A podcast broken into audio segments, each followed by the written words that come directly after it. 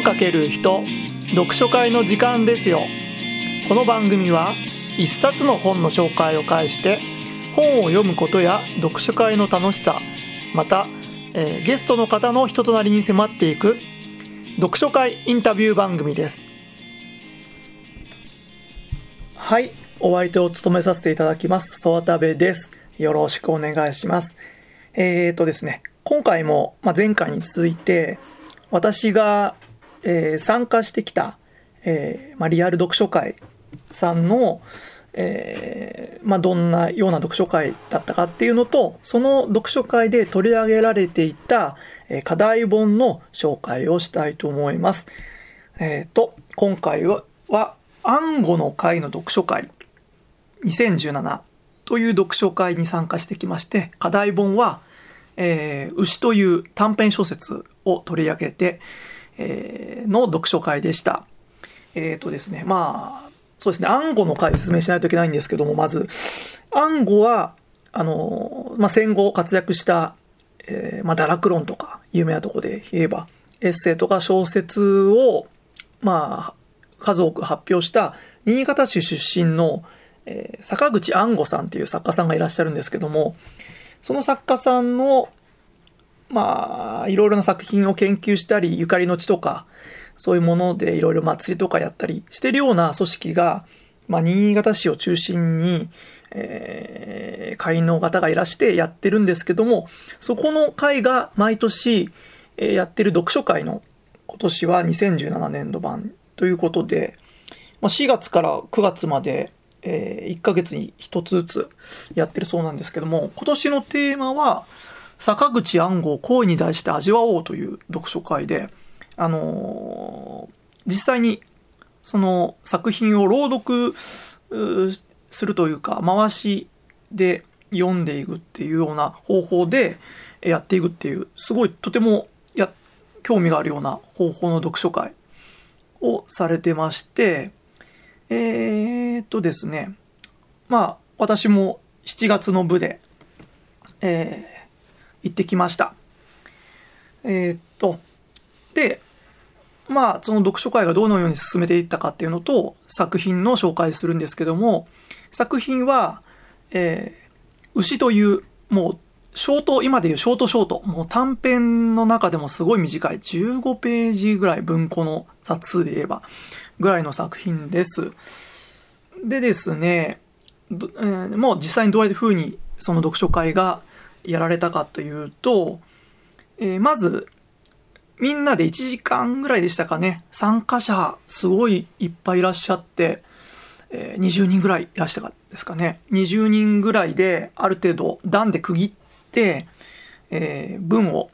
全文読んでいくんですね。だからまあ、事前に読んでこなくても参加できますね。で、まあ、あちらの方で資料を用意していただいていて、えーちょっと私詳しいことわかんないですけど、ネットの方で、青空文庫っていう、うーなんかボランティアさんが、ね、あの、著作権が切れたような作品でしょうかね、名作って言われる、そういうものを、えーまあ、ネット上で公開してるところがあるらしいんですけども、そこから引っ張ってきた、えーものを紙に印刷していただいて、みんなで読んでいくっていうので、えー読んでいきました。まあ、ちょっと、ね、戦後、これは昭和28年の発表の作品だそうで、ちょっと難しい字とかね、結構ルビが振ってなかったりして、ちょっと私も読めないとこあったら恥ずかしいなとか思いながら、えー緊張しながら自分の回も読んでいって、で、まあ、まあ、全員一通り、一人一回は読んだんですかね。読んで、回し読みししてな中で、えー今度は、その時の案内人っていう方がいらして、まあ、暗号の会の会員さんなんですけども、その題材の今回牛っていう短編をなぜ取り上げたのかっていうのと、その、えー本の解説をしてらっしゃいました。えーとですね、まあ、そこに説明する前に、じゃ、実際ど、牛ってどんな話だったのかっていうのを、もう、ネタバレで、まあ、短い話なので、ネタバレで説明すると、もうちょっと不思議な話なんですけども、まあ、牛っていうあだ名される、まあ、大学生とおぼおぼしき、えー、主人公がいるんですね。まあ、その主人公は、なんで牛かっていうと、まあ、すごい巨体なんですよね。背も、背も高くて、横浜もがっちりしてるような、えー、が、えー、男の男性の方で、うんと、まあ、運動神経も抜群で、柔道が有段者、えー、なおかつ、800メートル、陸上の800メートルで県の2番の記録を持ってるような、えー、主人公なんですけども、ちょっと頭の方が鈍いというか、ボケてるというか、でも純粋な方みたいな感じで、まあ、グラウンドで全力疾走して、バタッと牛のように倒れて、もう猛突進して牛のように倒れて、またたしばらく立ち上がって、またそれを繰り返してるみたいな。で、まあ、それをなんか、まあ、周りの人、特に教授とかはちょっと、ちょっと苦々しく思ってるんですね。何やってんだあいつみたいな で、ある時に、えー、ある教授が、その主人公に、まあ、君はちょっと、うん、泥棒泣かせだから警察官になった方がいいよみたいなことを言うんですね。で、まあ、要するに足も速いけどそのガタイもいいみたいな。そんな滑稽みたいな感じで、えー、それをちょっと中、うん、馬鹿にしたような感じで言うんですね。それを主人公が、あのー、まあ、ショックをすごい受けるんです。で、まあ、柔道部をそれで辞めるんですね。そのきっかけで。まあ、それは、きっかけは皆さんには内緒なんですけど、辞めて、まあ、そんなことがありながらも、大学生活を送ってて、春休み、まあ、大学の休みだと思うんですけども、休み中に、あの、実家が多分山あいの村というか、ちょっと田舎の方で、あのまあ、その時、覚えたてのハーモニカを吹きながら野原を、えー、その主人公が歩いていると、なんか変な学生の集団がいると。一人、えー、まあ、道で見張りをしてて、奥へなんか何人かいるぞみたいな。で、それはな近づいていくと何かなと思ったら、まあ、集団で女性の一人の女性の方に暴行している現場に出くわすんですね。で、まあ、その主人公は、まあ、突進して、止めさせようと、えー、やめさせようと言ったんですね。そうすると、まあ、その、まあ、巨体なんで、その迫力で負けて、その、まあ、高校生らしき集団はもう逃げていくんですね。で、その現場を見てちょっと、その主人公は、まあ、ちょっと愕然としまして、ぼーっとしてると、まあ、その被害者の女性の方が、えー、まあ、ちょっと勘違いして、あの、その、主人公がもう犯人の一人だと、いうことで、いうことで、訴えるんですよね。この、逃げ遅れたから、この、このその集団のね、暴行犯の中の一人だということで、犯人扱いされてしまうんですね。で、まあちょっと、あんまり喋りもじょ、あの、朴突で、あの、上手じゃないし、自分を表現するのがあんまり上手じゃないような人だったんでしょうね。あんまり、そのまま、半分、犯人扱いみたいになってしまって、えー、まあ、でも親とかには違うということを訴えて、で、その主人公の家がですね、神主さんの家なんですね。神社の神主さんの家で。まあでも田舎なので神主だけでは食べていけなくて、えー、まあ農業してて、してるんですけども、まあ農業の収入もあると。まあそれで農業の方に力を入れたくて、その主人公を農業系の大学に進めてたんですけども、まあそのお父さん、神主さんが、じゃあ神に誓ってそういうことをやってないというならば、まあ拝殿というか神殿の方にその事件、真犯人が出てくるまで、あの、こもれということになりまして、あの、もう閉ざされて、まあ、朝と夕だけご飯が、おにぎり飯が、あの、届けられるぐらいな、もう、牢屋みたいな感じですね。閉ざされた、もう周りも、外の景色も全くわからないような状況で。まあ、それが、その日が何日か過ぎた中で、ある日、えー、手紙みたいなのが、まあ、ほんと隙間があって、そこに手紙みたいなのが入ってたんですね、女性から。まあ、あなたは、あの、犯人じゃないです。視野には出ます。その女性、その訴えた女性は、まあ、ろくでもない人だみたいな、応援するような、まあ、あなたをお慕いしますみたいな女性の方から手紙が来て、まあ、誰だろうなって全くわからないんですよね。で、それからまた月ちょっと何日か経った後に、今度、その女性が、まあ、真夜中ですね、その手紙も多分真夜中に来てて、夜一人で歩いてきて、今度は会話するんですね、主人公と。で、キャラメルをその女性が持ってきてて、キャラメルを何個かもらって、まあ手が、指先が触れる程度の交流をするわけです。そんなことがあって、まあ、半月後でしたかね、ぐらいに、まあの、犯人がちゃんと捕まって、じゃじゃあ、あの、冤罪だったというか無罪だったということで、その主人公、まあ出てくるんですね。まあ結構その、監禁っていうか、その、そこに配電にいる時も、えー、まあ、あの結構そんな、まあ、ネバティブじゃなくて、まあ、痩せられるなとか思いながら、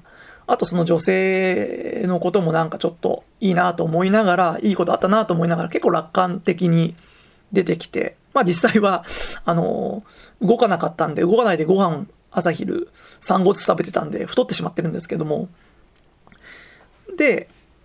まあ、そんなことがあって出てきたら今度、郵便局長さんが来て、実は私の娘がその手紙とか渡していて、まあ結婚のちぎりまで交わしてるってことを話になって、まあそんなこと実際はないんですけども、まあそういうのがあって、もう結婚させられそうになるんですね。で、その実際、その女性というのは、あの、まあすごいいろいろな障害を持っている、容姿も、えー、あの、顔のルックスも醜悪な、えー、方だったんですね。で、それで、まあ、その主人公は、まあ、まあ、親父さんの方は、もう、いや、そんなことはありませんということを断ってるんですけど、その、まあ、郵便局長がどうしてもくっつけたいみたいな感じになって、で、そうこうしてるうちに大学が始まるんですけども、またある時に、その、郵便局長がその女性を抱っこ、おんぶして、まあ、来るわけですね。で、また手紙は、えー、その女性からもらったりして、キャラメルをもらったりして、まあでもその様子を見ると、もうその手紙にも書いてあるんですけど、私の命はもう長くないみたいなことが書いてあって、まあそういうことかとか言った。あの主人公は思って、まあ、そのまま、このままにしとこうっていう、断れずにね。っていうので、まあ、このキャラメルを食べれば、あの、陸上も1位になれるかなとか思ったりして、えー、バスに乗り込んで、にやり、まあ、その大会の前に、大会の直前に食べれば、キャラメルを食べれば、あの、いい成績残るんじゃないかとか思いながらも、全部ペロッとバスの中で食べてしまうような、なんか、楽観、まあ、とにかく楽観主義なんですね、その主人公が。えー、まあ、かといって、結構その人の言葉で結構傷ついたり、陸上に関しても、なんでそこまで1位にこだわるかっていうと、まあ、成績とか純粋に走りが好きっていうわけじゃなくて、その1位の人が、えー、すごいキザな人でね、その県の学校の先生をしていて、女性からすごい人気があって、自分は逆に悪役になって、すごい馬鹿にされてるっていうのを、まあ、目に、あのね、見返してやろうっていう気持ちがすごくあって頑張ってるみたいな、ような ちょっと話を言うという話だったんですけども、で、やっとあらすじをまあ説明させていただいて、この案内人の、えー、方、フリーライターの方だったんですけども、なぜこの作品を数ある坂口安吾の作品の中から、まあ、小説も、えー、随筆とかも数多く出してるで、取り上げたかっていうと、まあ、資料があるんですけども、うん、まあ、すごい不思議な魅力がこの作品にはあるんだけど、何を言いたいのかわかんなくて、それを知りたくて今回取り上げて調べようと思ったっていうことでした。で、まあ、ここからはその、ね、案内人さんの説明が始まるんですけども、まあ、特に主人公は結構楽観してるんですけど、まあ、救いがないことが多いなと。まあ、事件で、あの、無罪なんで巻き込まれてしまったり、あのー、まあ、結婚を迫られてしまったりとか、そんな約束してないのにとか。でもなんかその主人公は、なんて言うんだろうな、ネガティブな雰囲気はその文からは感じられなくて、なんかおとぼけてるみたいな感じがするよっていう話で、まあ、坂口安吾が文学のふるさとという、えー、まあ、文学観を記したエッセイがあるんですけども、まあ、そこのとこでも、も言われてるんですけども、名言というかあるんですけども、救いのないものこそ救いがあるということ。まあ、それを言いたかったんだろうなっていうのを、ライター、あの、案内人の方は言ってらっしゃいました。あとですね、まあ、その坂口安吾の結構晩年の作品らしくて、それ以前は結構ネガティブなこともネガティブにも落ちるとこまで落ちるみみたいな、まあ、堕落論とかで代表されるような結構どす黒いものでまとめてたんですけど、今回はその、ここら辺の作品は晩年は明るさがあると。それは何から来てるのかなってその作者なりに考えたら、えー、とこの短編が収められている何冊かあるんですけど、その中の一つに、の解説で、同じような疑問を持った方がいらして、その方は、まあ、古代的なものに、あの、坂口安吾が、その時期、傾倒していて、えー、アルカティックスマイルだったかな？アリカ、そうですね、アルカティックスマイルのようなことを感じられるっていう、えー、ので、腑に落ちたという案内さん、案内人さんが言ってまして、まあ、アルカティックスマイルっていうのは、まあ、ギリシャの時代の紀元前1000年から500年ぐらい前のギリシャの表現形式で、まあその頃の、なんていうんだろう、人形がなんか全部にこやかなんですよね。微笑んでる、独自の微笑みを持ってるみたいな。まあ、まあその中に運命をそのままね、受け入れるような明るさとか、古代的な明るさっていうのを坂口安吾が、えー、そこで表現してるんじゃないかとか。その時期にちょうど九州の方の高千穂ってあるとこはどこだっけな、宮城崎県とか、そこら辺とか結構旅してるそうなんですね。だから、そういう民族学とか、古代のいろんなものとかに、その頃、坂口安吾はかなり傾倒していて、それ以前はやっぱり、あのー、まあ、現代人の暗さとか繊細さとか、まあ、自我の弱さ、病理的な、まあ、太宰とかそういうところら辺もそうなんですけども、そういうのの作品と対比していたから、今までが、それ以前がそういう作品が多かったから、このなんか、牛っていう作品が結構坂口安吾さんのさんの作品の中でも面白く受け入れられてるんじゃないかなっていうのがあったそうです。そういう話で実際にその資料もすごい今見ながら喋ってるんですけどもいただいて、そのアルカイクス、アルカイクスマイルってはどういうものかっていうと資料も何部にわたってあっていて、とても、その、案内人の方がいろいろ調べられていて、すごい感心して、私も読書会やるときはこれぐらい資料を調べなきゃいけないなと思いながら話を聞いてました。でですね、うーんと、私の感想としては、全然そんな坂口安吾さんの作品、有名なとこしか読んだことないので、えー、わからなかった、そこまでの深いところは言えなかったんですけども、まあ、人間の、まあ、立川談志さんが言うような人間の業の肯定じゃないけど、あのー、なんて言うんだろうな、結構やっぱり人間は俗なんだよな。まあ、純粋なところもあるけど、俗なところがやっぱりあるよなって。その作者が、旗から見たら俺中では結構純粋に走ってるのが好きだから、そういう風に馬鹿にされてもやってるのかなと思ったら、やっぱりそういう周りの目を気にして、え行動もするし、え実際陸上、陸上、え柔道やめて陸上も頑張るし、うん。あと、なんだろう。顔が見えなかった、そのね、女性の方には行為するけど、結局実際見えてしまったら、やっぱり、ね、気がちょっと変わって、あの、キャラメルとかも大事に食べようかと思ってるのをペロッと食べちゃうとか、結構、それが本質だよなと。うん。でもそれを暗く表してるんじゃなくて、こういう楽観的に読ん、なんか読ませるというか表現していて、まあ不思議な感覚っていうかそこなんだろうなと思って、この作品の面白さというか魅力は。私はそれは妙に納得して、うん、結構面白かったですね。っていう私の感想があって、そして、まあ、読書会の流れで言うと、最後に、まあ、フリートークというか、あのー、参加者全員で話し合うっていう時間が少し設けられていて、まあ、その時にはやっぱり、雰囲気がね、あの、大学の、まあ、出たことないですけど、文学部のゼミみたいな感じで、みんなが、あの、暗号の会の会員さんが多いんでしょうね。すごい高口暗号のことを事前に分かっているので、この舞台はどこだとか、まあ多分最後の住んでた、住んでた群馬の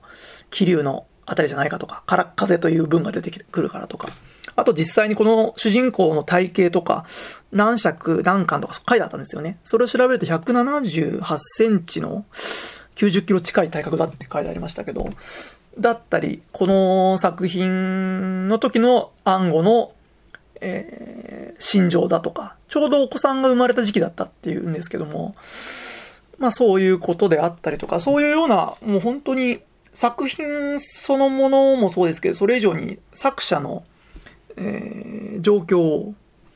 も交えて、とても深い話し合いがされてましたね。ちょっと私ついていけなかったですけども。えー、そんなんで最後は終わって、あと懇親会。まあ、懇親会がメインみたいな、私は参加ちょっとできなかったんですけども、懇親会で皆さんでまたザックバラに喋るみたいなような読書会でした。とても面白かったですね。大学の授業を受けてるみたいな感覚になって、いい意味でね、楽しい知的好奇心を刺激されるような。で、私もね、いろいろな今地元の、えー、あの、いろいろなね、主だった読書会参加させていただいてるんですけども、まあ、いずれは、まあ、自分でも、も、すごいとても楽しい、ワクワク、えー、いろいろな方に楽しんでいただけるような読書会を開きたいと思ってますので、今回の読書会もすごい、えー、勉強させていただきました。まあ、そんなとこでしょうかね。はい。じゃあ、今回紹介したのは、えー、坂口安吾さんの短編集、牛でした。どうもありがとうございました。